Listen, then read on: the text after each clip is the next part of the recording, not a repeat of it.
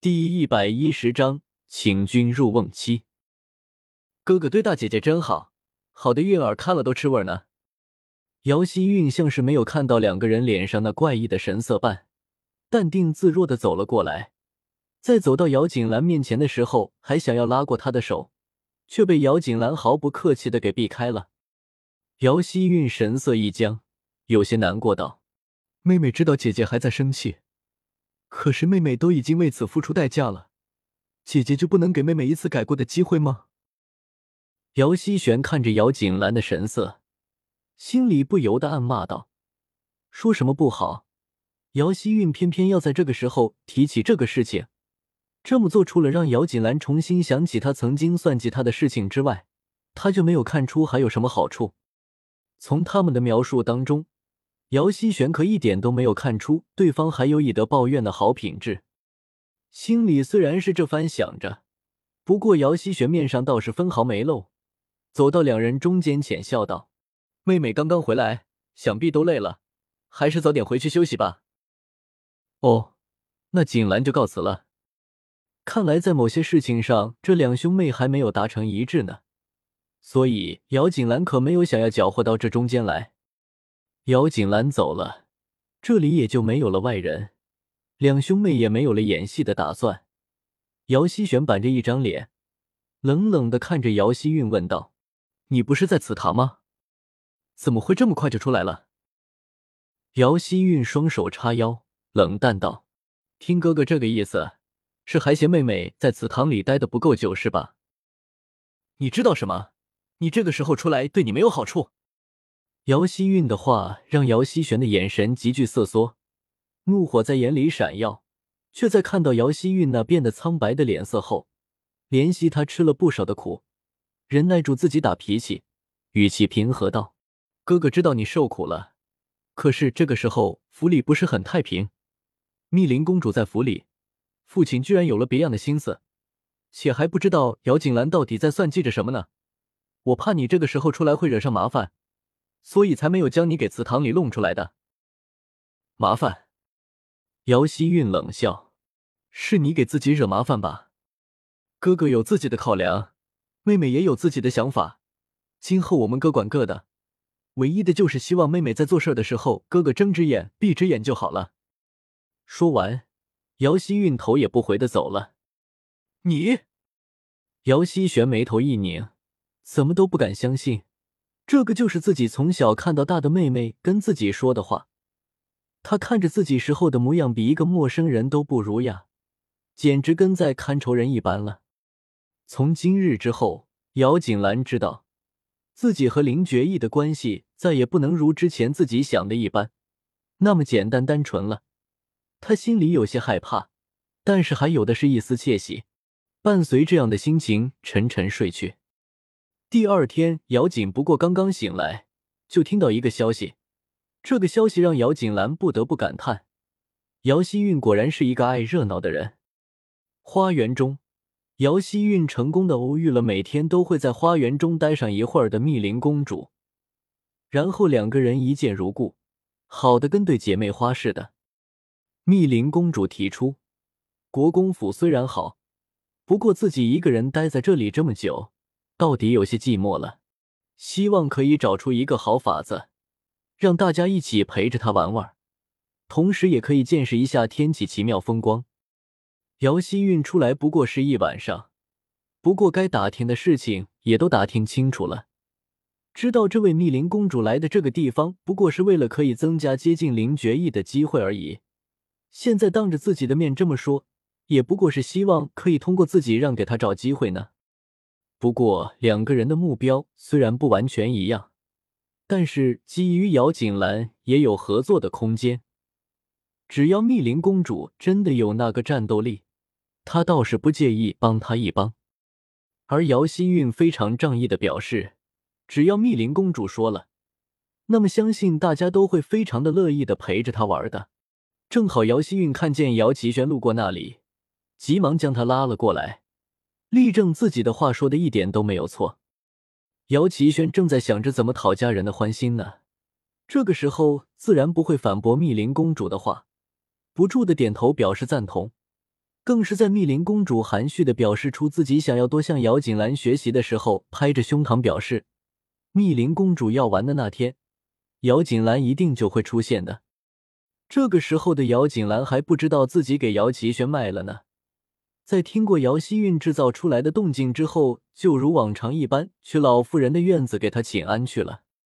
请安之后，姚锦兰被老妇人给叫唤着坐在了老妇人的身边，看着姚锦兰那端庄、高贵的模样，老妇人眼里闪过一抹满意的目光。那不断评价的目光让姚锦兰有些不自在，感觉就像是待价而沽的商品一般。而后就听见老妇人说。蓝丫头，因为韵儿的婚期将近，昨晚上你父亲将你妹妹给从祠堂里放出来了，你心里不会介意吧？姚锦兰低垂着头，尽量用平稳的声音道：“孙女儿并无任何异议。”说是那么说，可是声音里却有着一股子落寞。看在老妇人的眼里，心里倒也叹气。要说养在深闺里的女儿家。在自己提前订婚的日子里，被自家妹妹如此算计，心里怎么能不伤心？又怎么能不吓到呢？心里又怎么会一点芥蒂都没有呢？就算是林世子没有因为这个事情给悔婚，可是却也是在他心里落下阴影了吧？而在此时，他那个父亲却那么轻易的就将作恶的人给放出来了，他心里好受就怪了。这个时候，道也劝解道。蓝丫头，祖母知道你心里委屈了，有什么话就直接跟祖母说就是了，不要憋坏了自己的身体。祖母，姚锦兰苦着一张脸，一脸想说却又不知道从何说起的模样，张了张嘴巴，到底什么话都没有说出来，只将自己的头飞放在老妇人的头上，由着她的手在自己的身上不断的拍打着。你父亲做事对你是不太公平，不过有一句话，你父亲倒是没有说错，就是你妹妹做的这个事情已经付出了代价。要不是因为她和莫倾城的婚期快要到了的话，我是绝对不会轻饶了她的。姚锦兰早就知道老夫人不会真正的为自己出头，而姚希韵也不会因为这个而受到多大的责罚，自然也没有指望着就因为这一件事情就将姚希韵给绊倒了。不过就是如此。他也不会让姚希韵好过的。姚锦兰不说话，眼角滑落的泪水很快就将老妇人的衣裳给打湿了。感受到自己腿上那股温润的感觉，老夫人心里倒是真的有些抽疼了。在杜氏这么多年的算计下，这还是姚锦兰第一次如此不掩饰的在自己面前露出真实的表情。老夫人受用的同时。倒也加大了对姚希韵的恼恨。姚希韵那点子小心思，他看在眼里，不就是因为林觉义和姚锦兰订婚了吧？要说就是以前老夫人也是存了心要用姚希韵了来为国公府攀关系的，也想要将在京城里名声还不错的姚希韵给送到哪个地方去，也好给国公府拉了一点关系。可是纵然你有心，对方看不上你也没有法子呀。何况你还是女方呀！平南王府没的表示，老夫人只得歇了心思，却不想一年之后，姚锦兰居然别林觉意给亲自看中了，当着陛下的面求娶为世子妃，这是多大的荣耀呀！姚希韵不就是因为嫉恨，所以才会选择在哪天下手的吗？从老夫人不喜欢姚希韵开始，她做什么都是在她眼里都是错的。此时明白这个事情。不由得在心里鄙夷，自己没有本事儿让林觉义看上，却想要用卑鄙的方法将人从姚锦兰着抢过去。可是却不想想，这东西可以抢，人却不是你算计成功了就是你的。老夫人可以肯定，姚希韵要是真的算计成功了，才是他下地狱的开始呢。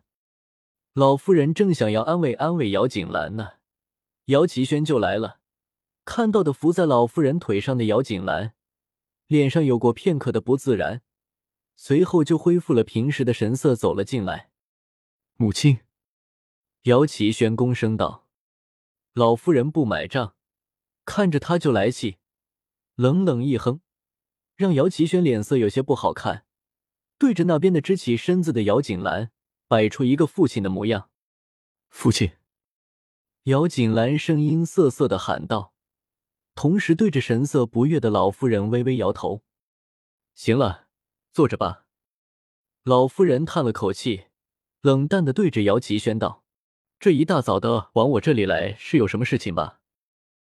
老夫人不过是纯粹的揶揄一下姚奇轩而已，因为按照规矩，姚奇轩早晚都得来他这里请安的。可是这么多年下来，却永远都只会在晚上的时候出现。老夫人虽然没有说什么，不过心里到底是不喜的。却不想姚奇轩倒真的将事情给说了出来，要求姚锦兰一定要多多的花时间去陪着住在府上的密林公主，并表示公主非常的喜欢她，才会给她这个殊荣，希望她可以好好的珍惜这个来之不易的机会。老夫人和姚锦兰都不知道，姚奇轩到底是听了谁的话，才会脑补出这个结果。公主喜欢他，是想要杀了他吧？